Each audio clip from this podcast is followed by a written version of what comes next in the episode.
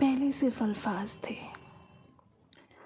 मोहब्बत के नहीं पर कुछ खास थे।